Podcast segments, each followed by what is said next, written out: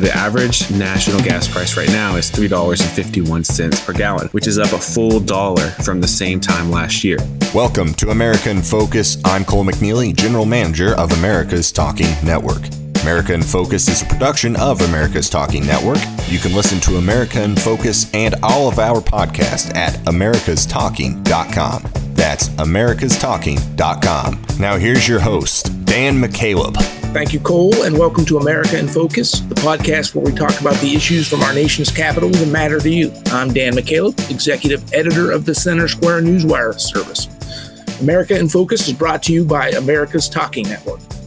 You're t- uh, tired of the divisive rhetoric coming from echo chambers in our country today, America's Talking Network is for you. America's Talking Network is a new podcast hub where you can find your news, civil conversations, and all of the Center Square's podcasts. Go to americastalking.com to check out all of the available podcasts.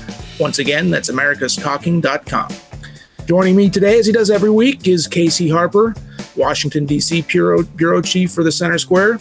Casey, Monday is President's Day. That's a holiday for many across the country.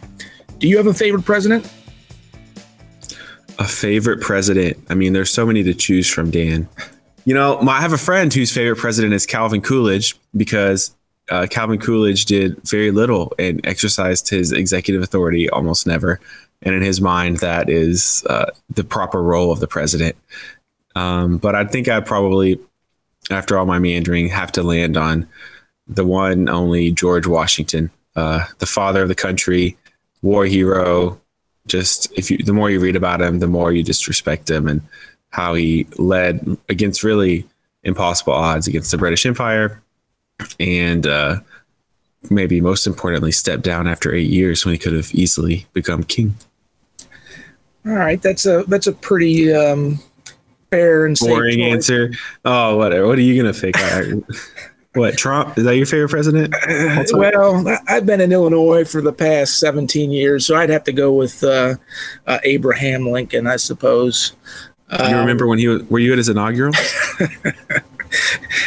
Not quite that old, case. Oh, okay. But, but thank you. I had some sentimental, personal value for you. Sorry. Member of the Illinois legislature, uh, mm-hmm. represented uh, Illinois in Congress before um, elect, uh, deciding to run for president. Um, of course, he was the president during the Civil War, um, the Emancipation Proclamation that freed the slaves. Um, been to the uh, Abraham Lincoln Museum in Springfield, Illinois, uh, a couple of different times. So, uh, yeah, might be another easy way out of answering that question. But how can you go wrong with Abraham Lincoln? Yeah, you you talked about a fair and easy answer, then you picked Abraham Lincoln. So, you know, I don't know. There's a glass house over here, but that's a good choice. He's definitely uh, one of my favorites as well, for sure. All right, Casey, let's get into the the news of the week. we've been talking about um, uh, inflation and how it's affected uh, prices across the country for the past year, among them gas prices. Now in Washington, there is uh, momentum gaining for um, temporarily sp- suspending uh, the nation's 18 cent per gallon gas tax. Tell us about what's going on here.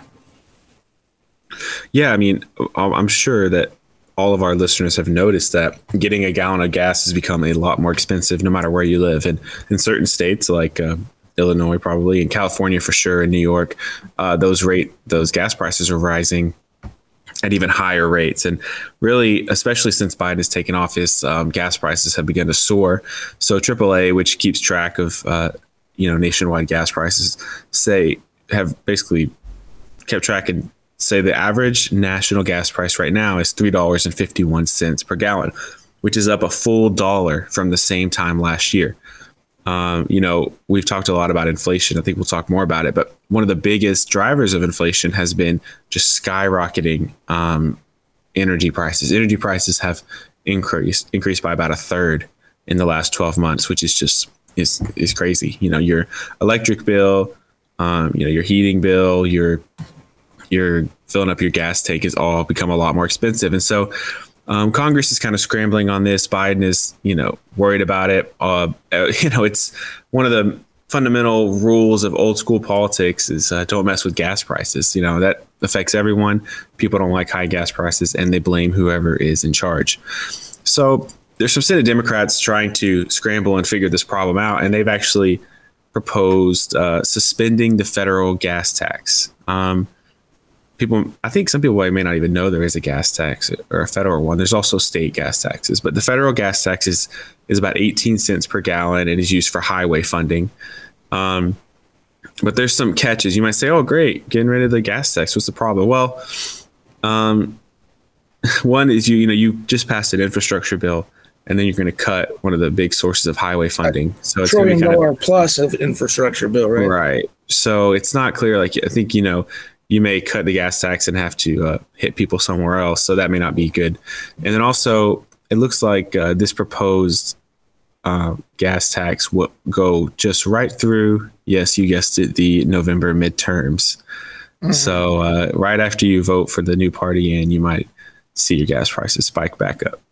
Now, there's plenty of people who blame um, Biden's oil and gas policies um, for at least part of the uh, uh, rise in gas prices. When he first took office, um, he he uh, canceled the permits to build the Keystone pipeline. Mm-hmm. Um, he banned new permits on uh, oil and gas drilling on federal lands. Um, he he essentially begged OPEC nations yeah. um, to increase production. Uh, under President Trump, uh, the U.S. became energy independent. Um, um, but but now the president, because of his policies, uh, was asking other nations halfway across the world uh, to produce more oil and gas. Um, yeah, what do you make? Is that somewhat contradictory, or what? What do you make of that? Yeah, I mean, it's uh, Democrats are very motivated by re- reducing um, the use of fossil fuels, and obviously, there's a lot of climate change reasoning and language um, behind why they're doing that. But the thing is, this country still runs on fossil fuels, and uh, there's big consequences when you just make big unilateral decisions to cut off our major sources of things like oil and gas, and so. Um, there often also tends to be a little bit of hypocrisy. So, in the example that you uh, laid out, um, it's not that we actually cut our consumption, it's just that we stopped producing it here with American jobs.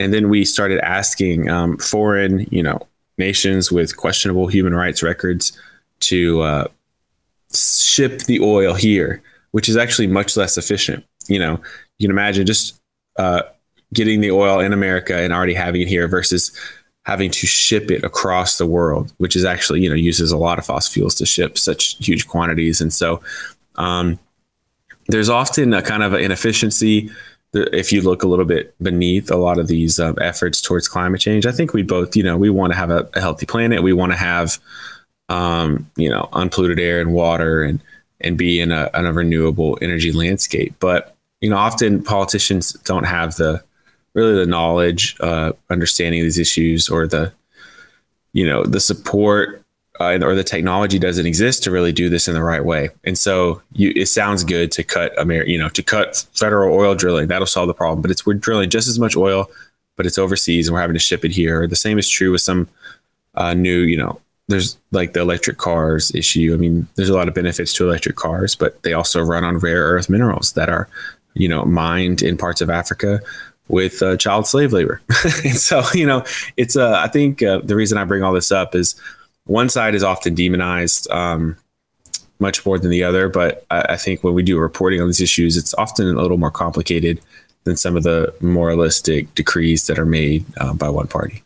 And and you also have the looming uh, crisis uh, in Russia and the Ukraine. Um, yes, this hasn't been a major focal point of what's going on there, but Russia supplies much of Europe. Um, um, yes, with its sure. with with its oil, and with uh, European countries to varying degrees um, stepping up and saying that they're going to help defend Ukraine and blasting Russia. There's speculation that Russia could cut off its oil supplies to Europe, so they would be dependent on other other nations, and perhaps including um, the U.S. That could that could create, if Russia does in fact um, invade Ukraine, and I, I, should say we're recording this on Friday, February 18th. Um, um, some national security folks say uh, an invasion could happen at any moment. Um, so, um, if Russia does in fact invade Ukraine and cut up oil supplies there, energy prices could skyrocket even more. No, for sure, absolutely, and you know, uh, Russia is a big oil supplier, and it just all. You may say, well, we don't get all our oil from Russia. Well, um, it'll affect the market overall, and all these other nations that are used to getting oil from Russia will then go to some of the people that we get it from, um, which will raise the prices, and there'll be even more pressure on this. And so, uh, you know, Republicans have not oppo- really supported this measure to cut the da- gas tax. What they really proposed as an alternative is, hey, let's drill in America. Let's have Americans um, working. Uh, there's many states economies that are heavily reliant on oil and gas jobs, like you know Texas. Um, uh, there's some southwestern states that are really reliant on oil and gas, you know, and so they would say, let's put those guys to work. Yeah. Yeah, and I mean, a lot of our state, you know, at the centersquare.com, we do a lot of great state, yeah, state coverage. And New Mexico, for is a good example. I mean, their state budget is very reliant on oil and gas money, you know. So uh, there's a lot of implications when you just say, well, we're going to be, um, we're going to quote unquote do the right thing and cut off oil fund or oil drilling, especially when places like China are still doing it at rapid, maybe even accelerated rates. And you know, I mean, China's uh, use of coal mines is so extravagant and just goes so far beyond anything that New Mexico is doing, uh, you know, through oil and gas. So again, it's more complicated, and it, it just raises a, the counterpoint of the Republicans, which is let's not be reliant on others, especially when the world is so volatile right now. And, and, let's be clear, there's still plenty of oil production going on in the U.S. So mm-hmm. Biden's policies have made it more difficult um, uh, to expand um, oil drilling um, um and, and the, the, the new regulations, uh, new taxes on oil industries. So anyway, this is uh, obviously most Americans care about uh, what they're paying at the uh, at the gas pump. So we'll we'll be following this story at the centersquare.com. Um, let's let's move forward. Speaking of inflation, um, Casey, a new uh, study out uh, this week that says uh, more Americans are live, living um, paycheck to paycheck despite rising wages. What's this about? Yeah, um, this is a really interesting study from Lending Club, which found that 61% of Americans are living paycheck to paycheck, which is an increase of seven points since May of last year. So, you know, it looked at different groups like baby boomers, um, which, you know, you would hope uh, would be the kind who have kind of got their finances in order by this point and are ready for retirement, right? Uh, they're living 54% of baby boomers and seniors are living paycheck to paycheck, which is uh, even more scary because they don't have the same, you know, ability to kind of rebound the way Gen, uh, Gen Z or millennial could. So we're seeing a majority of Americans living paycheck to paycheck. It's increased, um, and since Biden took office, to what degree that could be, you know, attributed to him, you know, you could ask about that. The pandemic really hit a lot of people um, pretty hard. A lot of people lost their jobs because of the uh, COVID shutdowns, which in retrospect have been, it was proven that they really did almost nothing um, to stop the pandemic. So if anything, you know, this could be a good, you know, learning lesson for us. I mean, I think a lot of people wanted to take the pandemic seriously in the beginning and were open to, you know, not going out to eat for a few weeks if that's what it took. But that kind of spiraled um, and cost a lot of people their jobs. And now far more people are living a paycheck to paycheck. And so if you look at this uh, other part of the study says Gen Z, um, for those living paycheck to paycheck, have a savings at $1,158. Um, which you know is not enough to survive any kind of real emergency health crisis. Right. Uh, I mean, you get a great point there. Rear you rear end a, a, a nice truck and you're in trouble. Thousand dollars. I mean, and, so. and, in the longer term, you're not you're not able to um, you set money aside with with the goal of eventually retiring. Um, right. you, you, so so savings are down. Um, when you're when you're having to spend all of your weekly paycheck um, just on everyday bills. You can't set money aside with the with the goal of long term uh, retirement plans. Right, and it's important to look at stats like these, and um, because you know I studied economics in college, I write about you know the economy a lot, and there's this temptation among economic experts and professors and even the media to say, "Oh, uh, GDP is up. This, you know, GDP is increased, and the stock market's doing great. Therefore, the economy's doing great." And it's like, well, are regular people doing great? You know, are average Americans? Do they have money? Are are they saving? Are they in debt? I think that's a much better uh, measure of the economy for you know because sometimes GDP increase could go mo- mostly to hedge fund guys. I mean, and so it's more complicated than some of these top line numbers like GDP in the stock market. Um, we want to know, you know, we cover the taxpayer focus. So, are, is the average taxpayer, um, is are they doing well financially? Are they able to save for their kids' colleges and for retirement? Are they being crushed by the taxes? Are they able to find good jobs when they go to the grocery store? How much do things cost? So I hope that we've done a good job covering it. But that's kind of uh, the economic angle I'm most interested in um, because you know that's our listeners. Um, and I think the media kind of neglects that angle often and focuses just on the on Wall Street and on the Dow uh, when you know that doesn't always impact people's day to day lives. Another uh, story that we've been covering quite a bit at the centersquare.com and talked about on this podcast, uh, Casey, is uh, the uh, illegal immigration border crisis um, since President Biden's taken office. Uh, illegal immigration, southern border crossings um, have skyrocketed. Now there's a new poll out this week. How do Americans feel about uh, the immigration situation?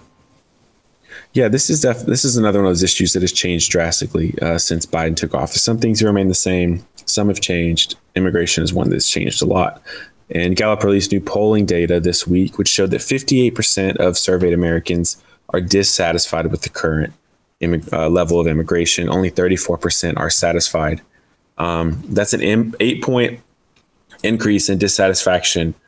Uh, and really, like since Biden, you know, has really taken over. And so it's interesting to see that cor- correlation. Eight points, eight percent of people are, um, you know, much more unhappy about immigration. Seven percent are more are living paycheck to paycheck. And so, on multiple fronts, Americans are feeling the pinch. Even though the pandemic was, you know, you can't attribute this all to the pandemic because the pandemic's going on a couple of years now. And so uh, the, the poll says that last year, those dissatisfied were about equally as likely to favor an increase as a decrease. Because theoretically, if, if, they're not happy about immigration, they could want more, right? Um, but now it's it's much more skewed to those who are unhappy. This majority who are unhappy think their the immigration levels are too high. Um, since Biden's taken office, there has been a huge spike in illegal immigrant uh, illegal immigrants coming across the border. Um, I think uh, it looks U.S. Customs and Border Patrol is arresting about three thousand people a day um, and that doesn't even count all the ones they're not catching. Oh, right, right, right. Yeah. So yeah, and so in in 2021, uh, Customs and Border Patrol re- reported nearly two million encounters of of uh, people trying to cross the border illegally. But as you said, that number does not count the ones that are you know, six, uh, successfully making it across the border um, undetected. Yeah, and I think this is another issue back to that theme of what's impacting real people. You know, if you live in Manhattan and you could just say like, oh, you know, my my condo's great, uh, the you know the Dow is great, therefore the economy is great, America's doing good. But if you live in a Texas border town and your family's living paycheck to paycheck now, and groceries cost more, and there's way more people like running through your backyard every day to get across the border, you know, to get in up north into the United States. I mean, it's just a different picture, right? Um, we want to cover uh, the whole range of American experiences.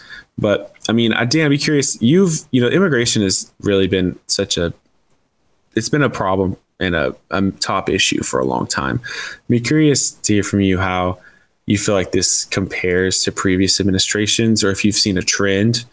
Um, I mean, I think in recent memory, we know that immigration did drop under President Trump, but he really made it a priority um, in a way that most presidents haven't. So, how do you how do you see this comparing to you know? Well, twenty yeah, twenty twenty one and, and the beginning of twenty twenty two, I've never seen anything um, like it. You've also you have um, the Mexican cartels um, who are trafficking people and uh, illegal mm-hmm. drugs. The the fentanyl crisis in this country exploded yeah. in the past year, and it was largely because of uh, Mexican cartels smuggling um, uh, the the deadly narcotic across the open borders, um, uh, the southern border in Mexico, from from Mexico into the U.S. Um, and we have a correspondent who's been covering the border crisis um, uh, for us, who've who've talked to, who has talked to um, local sheriffs and local uh, mayors um, in these border towns. And but let me make it clear too: it's not just a border community uh, problem.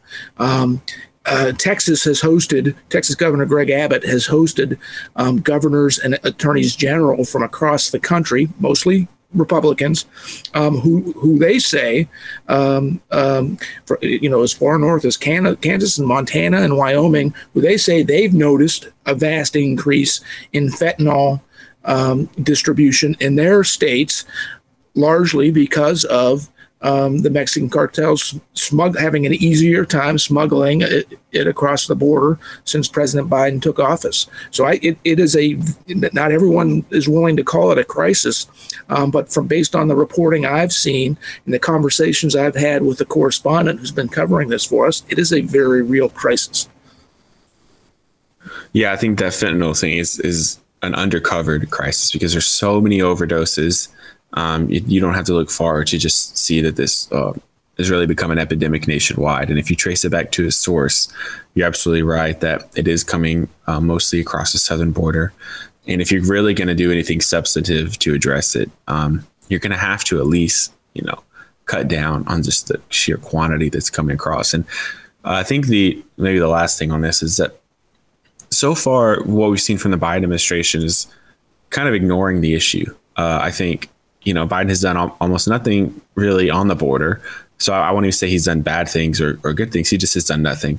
He has made it harder for ICE, Immigrations and Custom Enforcement, to uh, deport illegal immigrants. But overall, he hasn't done very much. And I think he doesn't want to talk about the issue. It's not a winning issue for Democrats right now.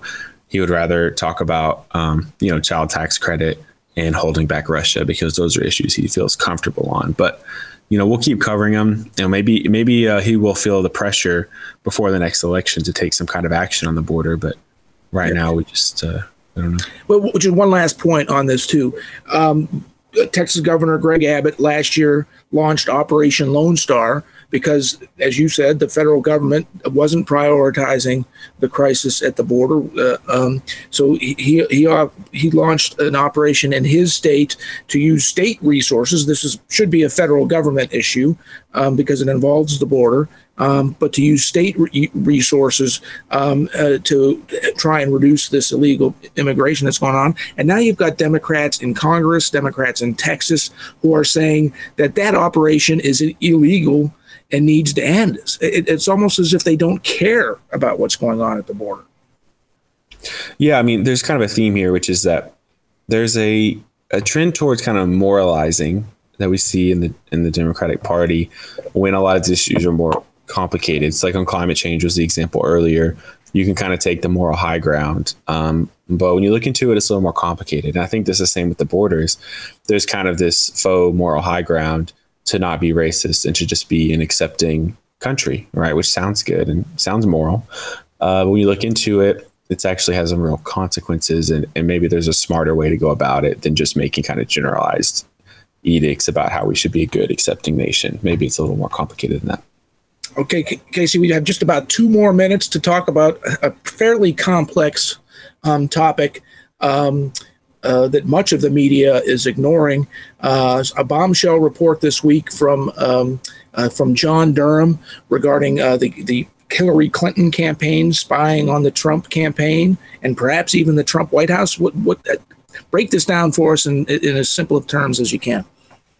Yeah, I'll try to. I think this is a, a very interesting story. Um, you know, President, former President Trump called this bigger than Watergate, uh, which may be hyperbole, but it, it, does seem to be a pretty good story. And you're absolutely right that the mainstream media has largely ignored it, although it's becoming increasingly more difficult to do that. So, the uh, the shortest summary I can make of this is that when he became president, Donald Trump appointed um, Durham, John Durham, to investigate where all this Russia stuff came from in the first place. You know, we know the initial, that, was that Russia, uh, Trump was partnering with Russia to fix the 2016 election in which Trump beat Hillary Clinton. Good. Right, and the F- and the FBI investigated that. So Trump launched an investigation to find out why the FBI investigated that because obviously he says it's it's not true at all, and so he wanted to know where it came from. And so uh, Durham, the guy in charge of that, released uh, new court filings, which basically alleged that one of Hillary Clinton's lawyers, campaign, one of the Clinton campaign's lawyers, had uh, basically um, hired a had been working with a tech firm to mine White House servers to kind of find uh, Russian evidence. So basically, and and on Trump towers, um, and then had been handing that information over to the FBI, but wasn't telling the FBI like how he was getting it. Um, and he lied to the FBI allegedly about that, and he has been charged formally with that. And so, um, basically, remember you probably remember when everyone kind of laughed at Trump for saying he was being spied on by the FBI and his campaign was being spied on. Well, it looks like uh, that's looks like he was totally right on that one actually, and he was being spied on, and one of Hillary's uh, lawyers might actually go to jail for it. Wow. All right, well, it's a story we'll also be following at the centersquare.com. Uh, but Casey, we have run out of time. We'll talk to you next week.